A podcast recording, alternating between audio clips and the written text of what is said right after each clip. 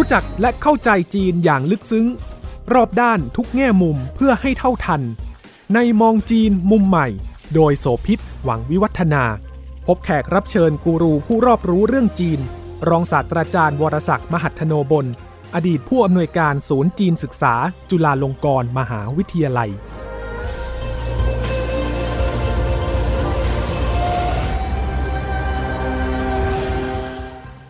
สวัสดีค่ะ ต้อนรับทุกท่านมาพบกับมองจีนมุมใหม่ทางไทย PBS Podcast นะคะ 习近平说：“ 十年来，党和国家事 สัปดา 业 ห์ที่ 取 ผ่าน 得 มา 历史 นี่ 性 ทั้งโลก 成 จับ 就 จ้อง 划 มองไปที่จีนอย่างตาไม่กระพริบเลยค่ะ เพราะว่าเป็นการประชุมสำคัญของคณะกรรมการกลางพรรคคอมมิวนิสต์จีนชุดที่ 19 ในการประชุมสมัชชาใหญ่พรรคคอมมิวนิสต์จีนหรือว่า CPC ครั้งที่ 20 นะคะ ซึ่งก็เป็นวาระที่ถูกจับตาเพราะว่าจะต้องเกี่ยวข้องกับเรื่องของการรับทราบการเลือกตัวผู้นำระดับสูงของพรรคชุดใหม่ 江山就是 人民，人民就是江山。中国共产党领导人民打江山、守江山，守的是人民的心。 ประธานาธิบดีสีจิ้นผิงจะมีการรับรองให้เป็นผู้นำต่อเนื่องในฐานะเลขาธิการพรรคคอมมิวนิสต์จีนเนี่ยเป็นวาระที่ 3 จะมีการปรับแก้ไขให้สอดคล้องกับวาระของประธานาธิบดีที่อยู่ต่อได้ โดยไม่มีกำหนดหรือไม่ รวมทั้งการติดตามว่านายกรัฐมนตรีคนใหม่ที่จะมาแทนนายหลี่เค่อเฉียงคือใครด้วยนะคะ ซึ่งไม่เพียงเท่านั้นค่ะ จะมีเรื่องอื่น ๆ ที่ในเบื้องต้นในตอนที่เปิดประชุมสมัชชาเนี่ยประธานาธิบดีสีจิ้นผิง ก็ได้มีการนำเสนอรายงานไปแล้วนะคะ 台湾问题是中国人自己的事，要由中国人来决定。我们坚持 หลายวาระเป็น 以 เรื่ 最 องสำ 大 คัญ 诚意 การเน้นย้ำเรื่องของการรวมชาติ แล้วก็พูดถึงกรณีของไต้หวันที่ยังยืนกรานว่า เป็นส่วนหนึ่งของจีนนั้นก็ต้องเป็นการจัดการปัญหาโดยในบ้านของตัวเองนะคะ และยังพูดถึงทิศทางที่จะให้ภาพส่งสัญญาณไปยังประชากรจีนมากกว่า 1,400 ล้านคนทั่วประเทศให้เห็นว่า จีนจะเป็นจีนใหม่ที่จะมีเรื่องของเศรษฐกิจสมัยใหม่ที่ดีขึ้น มีเรื่องของการใช้นวัตกรรมต่างๆ ที่ทำให้จีนมีความก้าวหน้าแล้วนอกจากนี้ก็ยังพูดถึงเรื่องของการ ดำเนินนโยบายด้านต่างประเทศที่จะย้ำเรื่องของสันติวิธีและก็สันติภาพด้วย พร้อมรับมือกับความท้าทายของโลกในทุกรูปแบบ แล้วก็ในการถแถลงของประธานาธิบดีสีจิ้นผิงก็ย้ำเรื่องของการยกระดับความอยู่ดีกินดีของประชาชนจีนค่ะ สาระเหล่านี้เนี่ยบอกความหมายสองส่วน คือเราก็มองเห็นเรื่องทิศทางที่จีนจะมุ่งไปนะฮะท่าทีกับบางประเด็นที่เป็นความอ่อนไหว แล้วก็การบอกสถานะของตัวเอง ในฐานะชาติมหาอำนาจที่อยู่ในเวทีของโลกระหว่างประเทศด้วย แต่ว่าการประชุมสมัชชาใหญ่ของพรรคคอมมิวนิสต์จีนเนี่ยก็จะมีต่อเนื่องอยู่นะคะ โดยประมาณก็คืออยู่ในช่วงระหว่าง 16 ถึง 22 ตุลาคม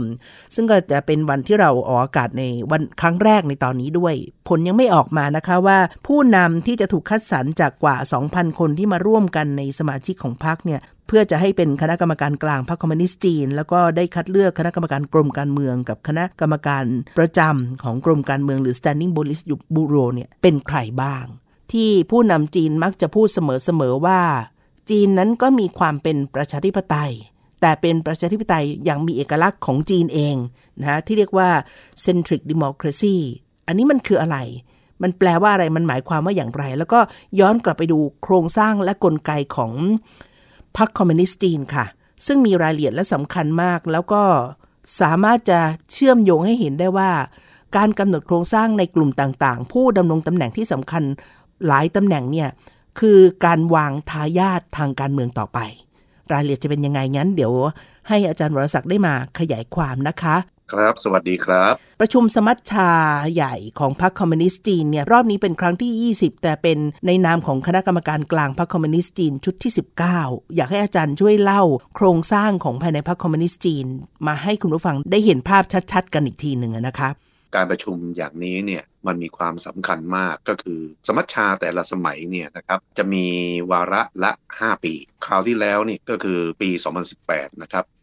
2017-18 เนี่ยเขาประชุมกันเมื่อ 5 ปีก่อน ประชุมไปแล้วเนี่ยนะครับหลังจากนั้นเขาก็จะไม่มีการประชุมอีก โดยเขาจะมีคณะบุคคลคณะหนึ่ง เราเรียกกันว่าคณะกรรมการกลางพรรคคอมมิวนิสต์ซึ่งถูกเลือกมาจากคราวที่แล้วเนี่ยทำหน้าที่แทนสมัชชา ที่ผ่านมาคือสมัชชา 19 เนี่ยผู้แทนทั่วประเทศนะครับซึ่งเป็นสมาชิกพรรค ทั่วประเทศนะครับ มาประชุม 2,000 กว่าคน 2,000 กว่าคนก็เลือกคณะบุคคลที่ผมเรียกว่าคณะกรรมการกลางพรรคคอมมิวนิสต์เนี่ยขึ้นมาคณะหนึ่งก็ 200 กว่าคนนะครับ หลังจากนั้นเนี่ยเขาให้คณะกรรมการกลางพรรคเนี่ยทำหน้าที่แทนผู้แทน 2,000 กว่าคน ต่อไปเป็นเวลา 5 ปี สรุปก็คือว่าอย่างเช่นการประชุมครั้งนี้เท่าที่มีตัวเลขมานะครับก็ไม่ได้กลมกลบเท่าไหร่ มีผู้แทนทั่วประเทศเข้าประชุมสมัชชาครั้งที่ 20เนี่ย2,500 กว่าคน พอเขาประชุมเสร็จนะครับหลังจากนี้คน 2,500 กว่าคนก็กลับบ้านไปทำงานประจำของตัวเอง แล้วปล่อยให้คน 200 กว่าคนนั้นทำหน้าที่แทนไปอีก 5 ปี การประชุมสมัชชาของพรรคคอมมิวนิสต์จีนเนี่ยมันมีความสำคัญมาก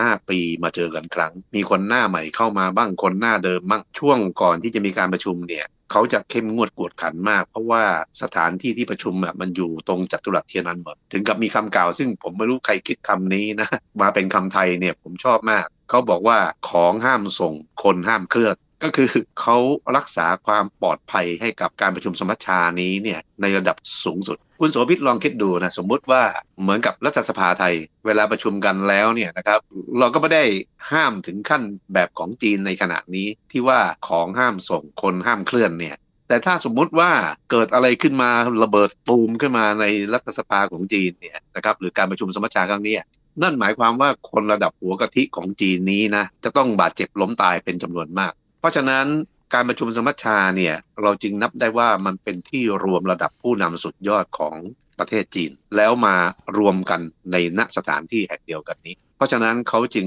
มีความเข้มงวดกวดขันมาก เพราะว่าในการประชุมสำคัญ ซึ่งไม่เฉพาะประชุมสมัชชาใหญ่พรรคคอมมิวนิสต์จีนเท่านั้น แต่อย่างเช่นทุกเดือนมีนาคมของทุกปีเนี่ยนะคะที่มีการประชุมสองสภา อันนั้นก็ความหมายเดียวกัน ก็เป็นที่รู้กันว่าเมื่อใดก็ตามจะมีกิจกรรมสำคัญที่มีผู้นำของประเทศไป หรือว่าเป็นวาระที่เป็นโอกาสของกิจกรรม ที่มีแขกบ้านแขกเมืองมาด้วยเนี่ยการรักษาความปลอดภัยและความเข้มงวดของจีน จะอยู่ในขั้นระดับสูงสุดหลายจุดก็คือห้ามคนเข้า หรือถ้าเกิดเข้าอย่างเช่น ใช้บริการรถใต้ดินที่อยู่บริเวณใกล้เคียง ก็จะมีการตรวจเข้มตรวจตรามากเป็นพิเศษ แต่ปีนี้จริง ๆ อย่างที่อาจารย์ว่าค่ะ ถึงขนาดห้ามส่งของด้วยนะคะก็ที่ว่ายิ่งกว่าเข้มข้นสูงสุดจริง ๆ เพื่อป้องกันเอาไว้ก่อน แล้วก็เป็นเชิงของการรักษาความปลอดภัยค่ะ ทีนี้ไอ้วาระการประชุมที่สำคัญสำคัญนั้น ผมคิดว่ามันมีอยู่ 2 ประเด็นนะ ที่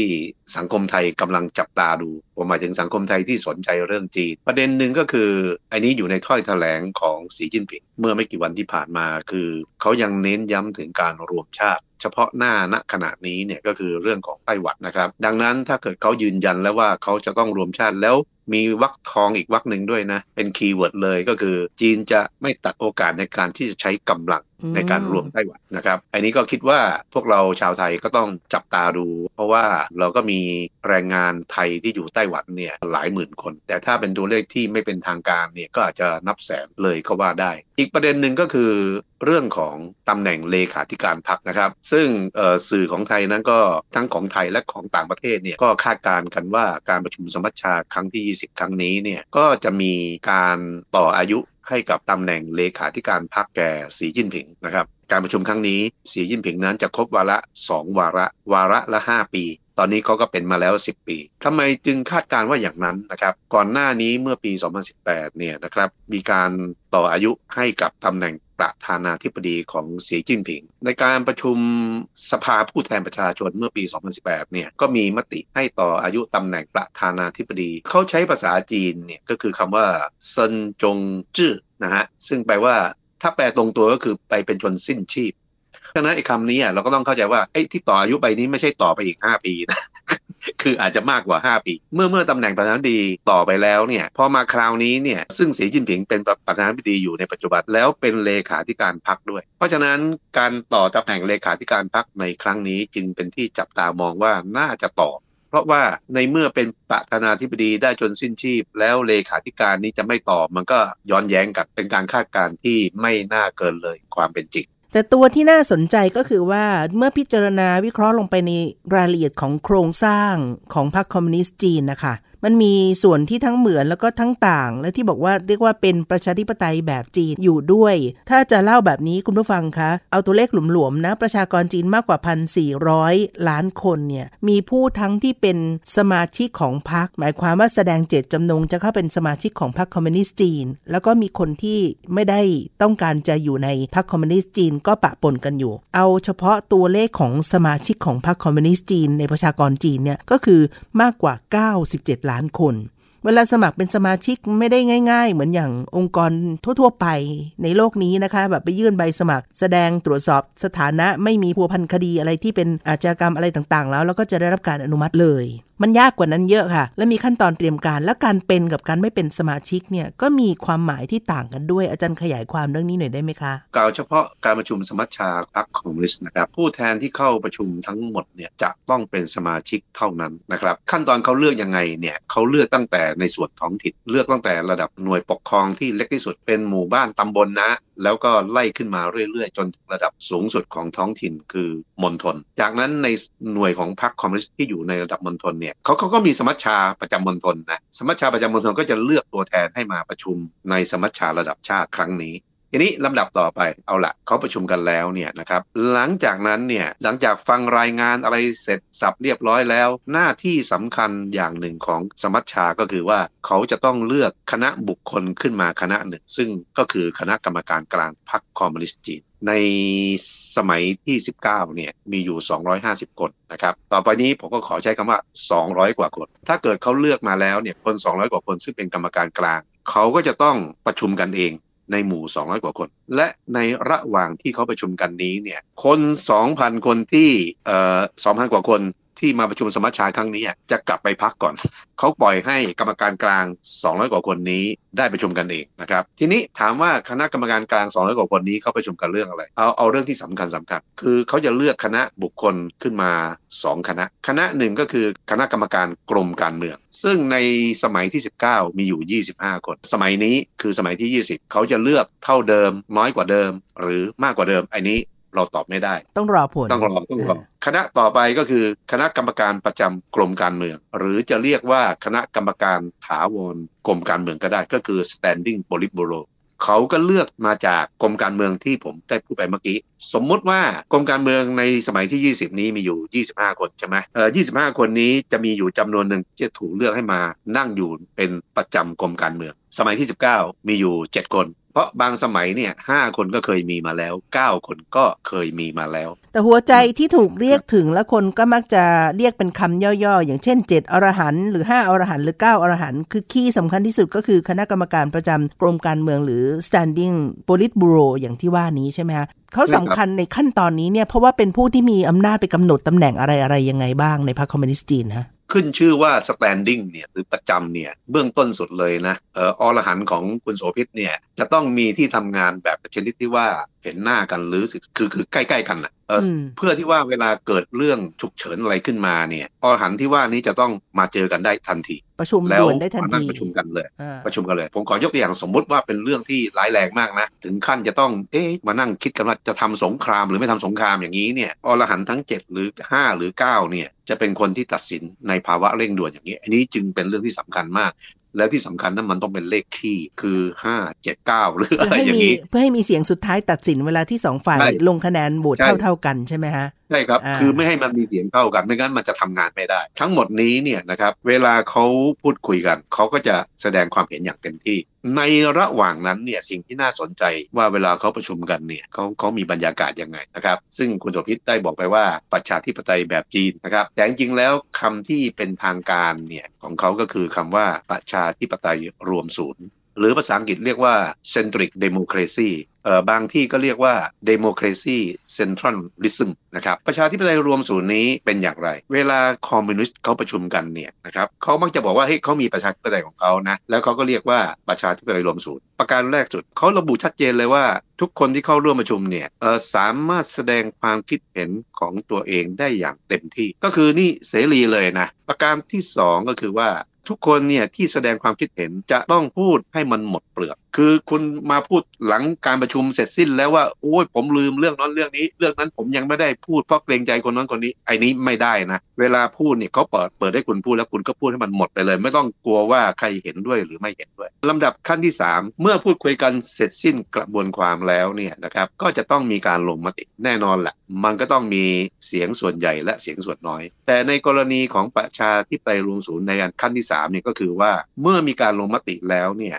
เสียงส่วนน้อยจะต้องเคารพเสียงส่วนใหญ่ และปฏิบัติตามเสียงส่วนใหญ่ ตรงนี้นี่แหละที่จะไม่เหมือนกับประชาธิปไตยของโลกเสรี โลกเสรีนั้นเสียงส่วนน้อยคือฝ่ายค้านนะครับเออไม่ไม่จำเป็นต้องปฏิบัติตาม แต่ของคอมมิวนิสต์นี้ไม่ได้นะอืมไอ้ตรงนี้เนี่ยเขาถึงมันเป็นที่มาของคำว่ารวมศูนย์เพราะอะไรครับ เพราะว่าถ้าไม่เห็นด้วยแล้วไม่ปฏิบัติตามเนี่ย ไอ้คนที่ทำงานเป็นเสียงส่วนมันจะทำงานไม่ได้นะครับ เพราะมันต้องทำงานเป็นหมู่คณะทั้งทีมเลยพอถึงตรงนี้แล้วผู้ฟังอาจจะคิดว่าโอ้โห ประชาธิปไตยอย่างนี้มันไม่ดีเลย คือบังคับให้เสียงส่วนน้อยที่ไม่เห็นด้วยต้องทำไปด้วย แต่มันยังมีขั้นที่สี่นะ ซึ่งผมคิดว่าสำคัญมาก ขั้นที่สี่นี้เขาจะระบุเลยว่า แต่เสียงส่วนน้อยอะมีสิทธิที่จะสงวนความคิดเห็นของตัวเอง ตรงนี้เป็นคำพูดที่เป็นทางการนะครับคำว่าสงวนความคิดเห็นของตัวเองก็คือหมายความว่า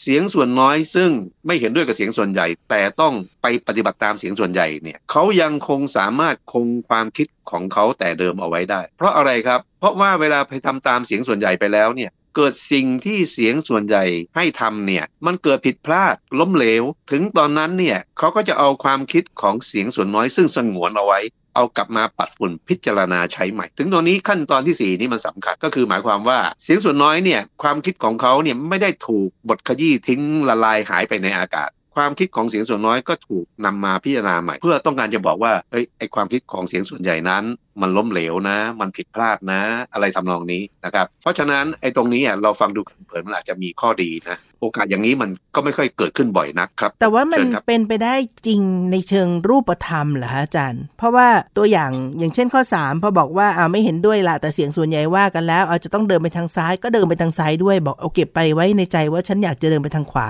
พอถึงเวลาจริง ๆ ไปซ้ายแล้วมันพลาด แล้วก็ข้อ 4 คือแปลว่า คนที่ยอมเดินไปด้วยทั้งทั้งๆที่ไม่เห็นด้วยสามารถจะบอกว่าอะงั้นเราลองมาใหม่เราเดินไปทางขวากันอีกทีหนึ่งแบบนั้นนะฮะทีนี้คำถามก็คือว่ามันจริงไหมหรือว่าเขามีสิทธิ์ที่เขาบอกว่าเขาจะบอกเขาขอไม่เดินไปทางซ้ายเพราะเขารู้อยู่แล้วมันไปไม่ได้ผล แต่เขาอยู่ตรงเนี้ยยังไม่ได้ก้าวไปทางขวาอย่างที่ว่า โดยธรรมเนียมทางการเมืองของชาวคอมมิวนิสต์เขาไม่ทำอย่างนั้น เขาถือว่าถ้าทำอย่างนั้นเนี่ยมันถึงหมายถึงการแตกแยก ตัวอย่างเคยมีมานะครับ ผมขอยกตัวอย่างสมัยที่พรรคคอมมิวนิสต์จีนยังปฏิวัติไม่สำเร็จเนี่ยเออเสียงส่วนใหญ่บอกว่าให้เดินตามยุทธศาสตร์ปฏิวัติของรัสเซีย ซึ่งเขาเรียกกันว่ายึดเมืองเป็นศูนย์กลาง แต่ว่ามันล้มเหลวไง ถูกเจียงไคเชกปราบโอ้โหตายแล้วตายอีกนะครับ บาดเจ็บล้มได้ถูกไล่ล่าเป็นปีๆทีนี้ตัวของเหมาเจ๋อตงอะเขาไม่เห็นด้วยกับยุทธศาสตร์นี้ เขาคิดว่ายุทธศาสตร์ที่สอดคล้องกับสังคมจีน ซึ่งเป็นสังคมเกษตรอะคือยุทธศาสตร์ชนบทล้อมเมืองอืมแต่ปรากฏว่าเขาเสนอแล้วมันแพ้มตินี่เหมาก็ไม่สามารถเอาความคิดของตัวเองขึ้นมาใช้ได้ใช่ไหมครับค่ะ เวลาทำไปปุ๊บปรากฏว่าไอยุทธศาสตร์ยึดเมืองเป็นศูนย์กลางเนี่ยมันล้มเหลว ในที่สุดเหมาซึ่งสงวนความคิดของตัวเองเรื่องชนบทล้อมเมืองไงแกนนำคอมมิวนิสต์ก็เลยว่าเอาของเหมาเนี่ยมาปัดฝุ่นและมาพิจารณาใหม่ ในประวัติศาสตร์จีนมันก็เคยเกิดเรื่องนี้ขึ้นมา แต่อย่างที่ผมบอกอะมันไม่ได้เกิดขึ้นบ่อย เราซึ่งอยู่ในโลกเสรีประชาธิปไตยเราอาจจะไม่ชอบอย่างนี้ก็ได้ แต่สำหรับจีนซึ่งเขามีพรรคการเมืองเพียงพรรคเดียวปกครองประเทศอะ ถ้าเกิดว่าเขาไม่ทำอย่างนี้เนี่ยเขาก็ไปไม่ได้ ให้ไปทางขวาอีกฝ่ายหนึ่งบอกว่าให้ทางซ้ายเป็นเสียงส่วนน้อย ต่างคนต่างแยกกันเดินเขาจะไปไม่ได้นะ เพราะเขามีเพียงพรรคเดียวมันไม่เหมือนกับประเทศประชาธิปไตยอย่างเราฝ่ายค้านกับรัฐบาลชัดเจนไงนะฮะคุณไม่ต้องปฏิบัติตามเราก็ได้ แต่เราชนะเราก็ไปกับเราได้นะครับอืมอันนี้คือข้อแตกต่างครับค่ะ คุณกำลังฟัง มองจีนมุมใหม่ ทางไทย PBS Podcast อีกประเด็นหนึ่งที่บอกว่าเป็นข้อเสนอว่าพูดกันให้หมดเปลือกไม่ต้องเกรงใจกันอะ จริง ๆ แล้วในการพูดในความเห็น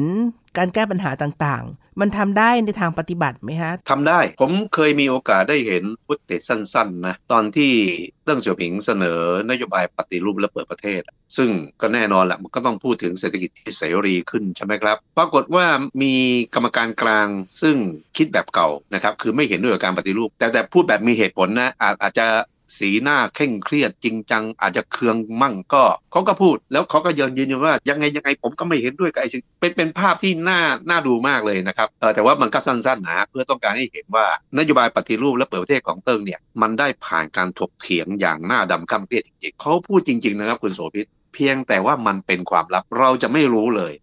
พรรคคอมมิวนิสต์จีนเนี่ยเขาทำอย่างนี้มาช้านานนะครับ เพราะฉะนั้นสิ่งที่เราต้องจินตนาการต่อไปก็คือว่าเมื่อตอนต้นรายการผมบอกว่า พรรคคอมมิวนิสต์เขามีหน่วยพรรคของเขาในหน่วยปกครองท้องถิ่นด้วย เช่นบนทนจังหวัดอำเภอตำบลหมู่บ้านเขามีสมัชชาของเขานะครับ เพราะฉะนั้นเขาก็ใช้วิธีที่เรียกว่าประชาธิปไตยรวมศูนย์เนี่ยในการถกแถลงอภิปรายในเรื่องต่างๆ กระบวนการแบบนี้มันก็มีโอกาสที่จะเกิดการล็อบบี้ หรือเกิดการที่จะชักชวนผู้คนให้มีเสียงสนับสนุนฝ่ายใดฝ่ายหนึ่งในการตัดสินใจต่อประเด็นสำคัญไหมคะอาจารย์ มันมีแต่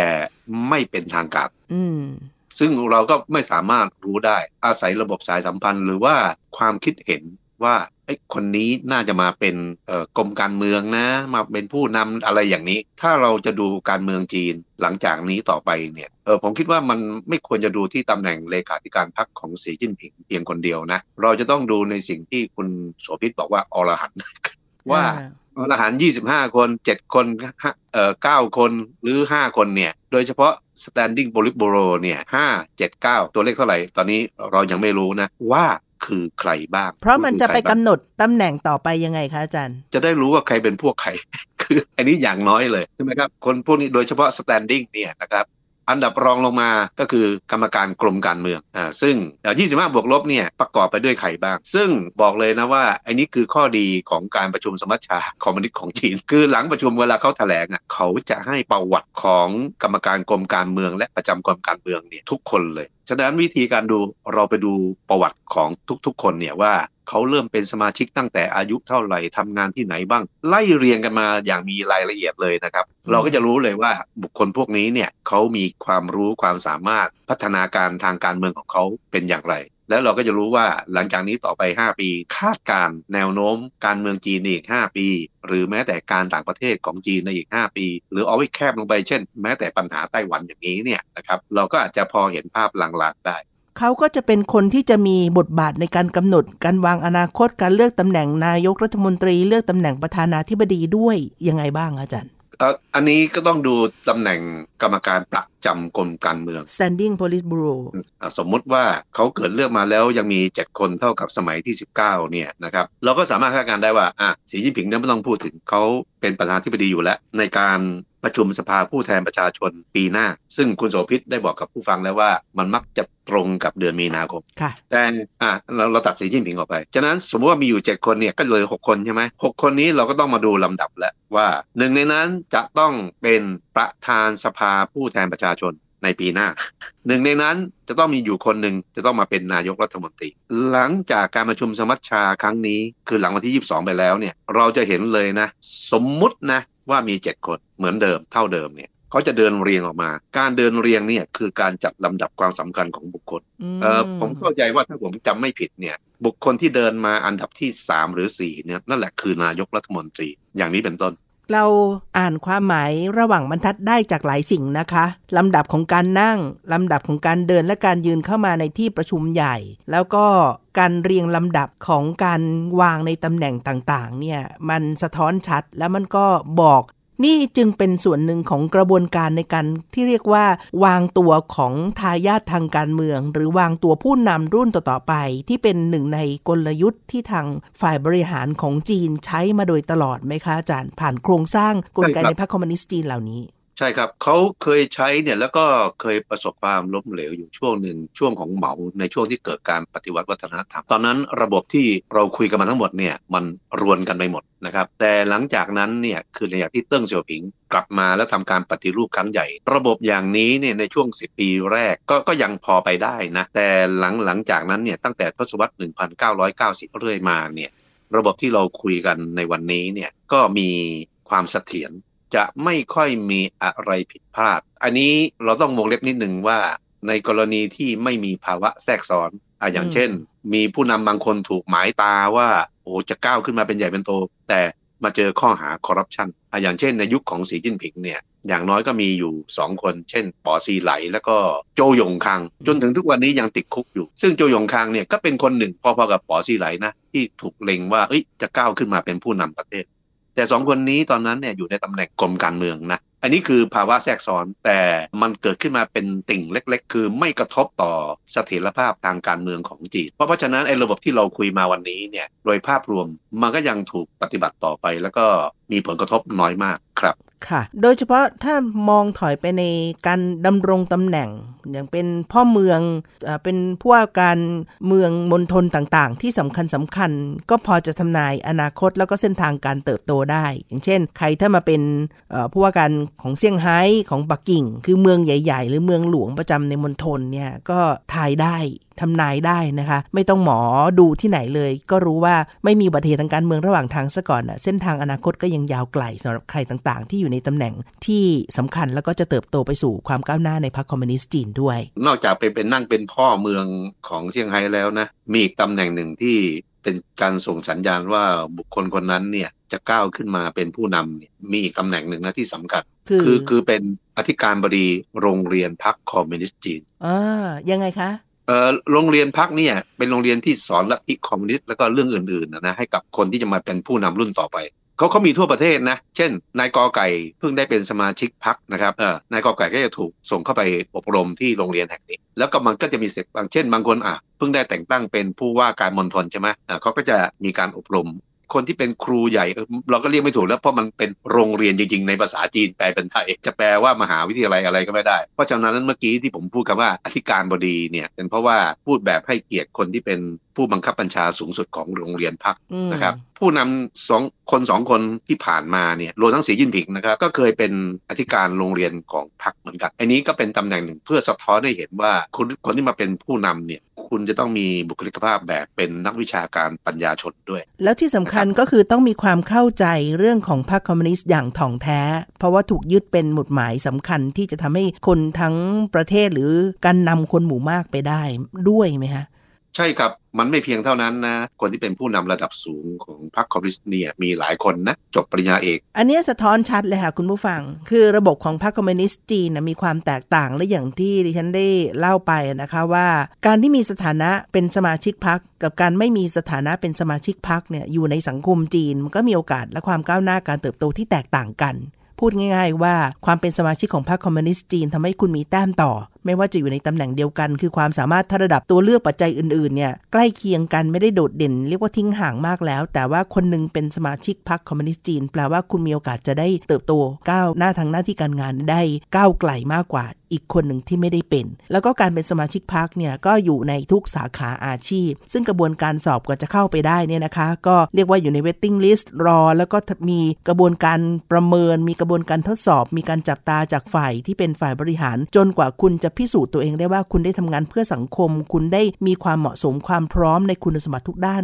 ก่อนที่จะเป็นสมาชิกพรรคคุณถึงจะได้สิทธินั้น ไม่ได้ยื่นเข้าไปง่าย ๆ อย่างที่ว่าเนี่ยค่ะ เป็นอีกหนึ่งลักษณะการปกครองแล้วก็รูปแบบหนึ่งของประเทศที่แตกต่างจากเรานะคะ เอามาเล่าให้ฟังเพื่อให้เห็นภาพกลไกว่า ฉากหน้าจะบอกว่ามีการประชุมมากันแค่ไม่กี่วัน แล้วก็มีผลสรุป 1 2 3 4เนี่ยข้างหลังมีการเตรียมการอยู่นานพอสมควร แล้วก็มีความหมายที่เกิดขึ้นในระหว่างการทำโครงสร้างแบบนี้ด้วย เพราะฉะนั้นเดี๋ยวเราจับตาต่อว่าผู้ที่ปรากฏรายชื่อเป็นคณะกรรมการกรมการเมืองเนี่ยใน 25 บวกลบ และมีคณะกรรมการประจำกรมการเมือง standing politburo อีก 7 บวกลบเนี่ยนะคะ จะเป็นใคร เพราะเบื้องหลังของคนเหล่านั้นก็คือเป็นตัวแทนทายาทที่จะมีต่อไปโดยเฉพาะสิ่งที่เรากำลังจับตามองคือตำแหน่ง การดำรงตำแหน่งเลขาธิการพรรคคอมมิวนิสต์จีนของประธานาธิบดีสีจิ้นผิงว่าจะถูกแก้ไขให้สอดคล้องกับวาระประธานาธิบดีที่ยืนยาวไม่มีกำหนดหรือไม่ และใครจะเป็นนายกรัฐมนตรีคนต่อไปของประเทศจีน นี่เป็นเรื่องที่เราคุยกันวันนี้นะคะ ท่านอาจารย์บรศักดิ์มัทนบลที่ปรึกษาศูนย์จีนศึกษา จุฬาลงกรณ์มหาวิทยาลัย และดิฉันโสภิตหมังวิวัฒนาลาแล้วค่ะสวัสดีค่ะ สวัสดีครับ ดตามฟังรายการมองจีนมุมใหม่ ได้ทางเว็บไซต์และแอปพลิเคชันไทย PBS Podcast กดติดตามสื่อสังคมออนไลน์ ทั้ง Facebook Twitter Instagram และ YouTube ไทย PBS Podcast ไทย PBS Podcast View the world via the voice